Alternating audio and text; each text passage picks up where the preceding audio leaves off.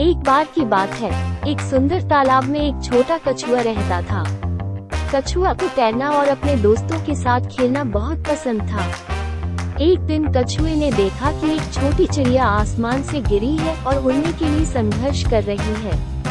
कछुआ जानता था कि उसे मदद करनी है, इसलिए उसने पक्षी को तालाब के पार अपनी पीठ पर सवारी कराने की पेशकश की। जब वे यात्रा कर रहे थे तो पक्षी ने कृतज्ञ महसूस किया और कछुए से पूछा कि क्या वो उसे चुकाने के लिए कुछ कर सकता है। कछुआ बस मुस्कुराया और कहा, बस इसे आगे बढ़ाओ।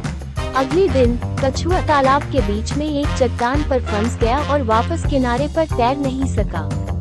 लेकिन छोटी चिड़िया ने कछुए की दयालुता को याद किया और कछुए को अपनी पीठ पर उठाकर सुरक्षा के लिए उसकी मदद करने के लिए उड़ गई।